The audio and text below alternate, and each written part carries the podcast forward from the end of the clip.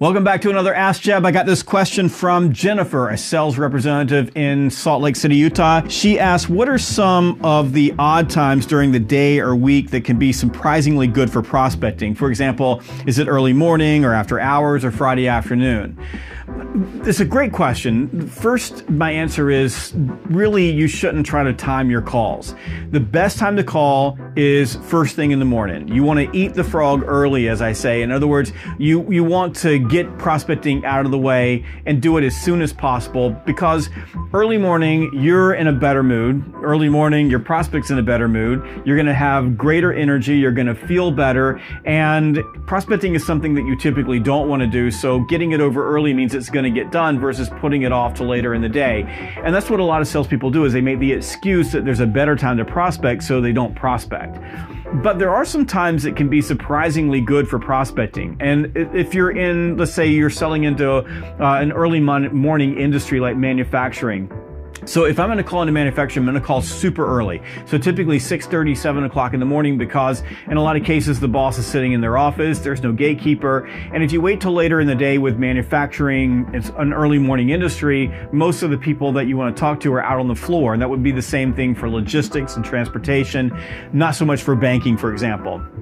You can also catch people on Saturday mornings, and a lot of executives are working on Saturday mornings. In fact, it's a pretty good time to prospect with me because I'm typically in the office. I'm happy, so around mid morning on uh, on a weekend, you're going to catch people. And by the way, you're going to impress people because they're going to wonder why you're still working, and they're going to actually be impressed that you're that persistent and that resourceful, and that you're willing to do whatever it takes to get in front of them.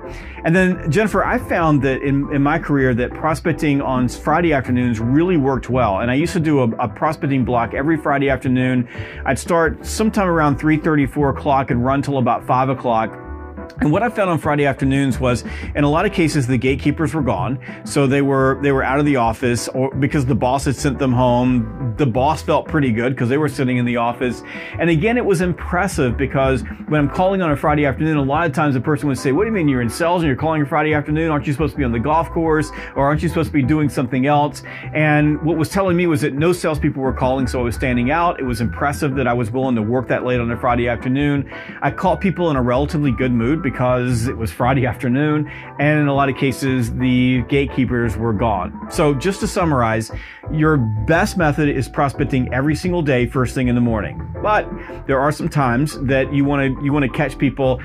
Think about industries where it's best to get them really early in the morning, and maybe in some cases late at night.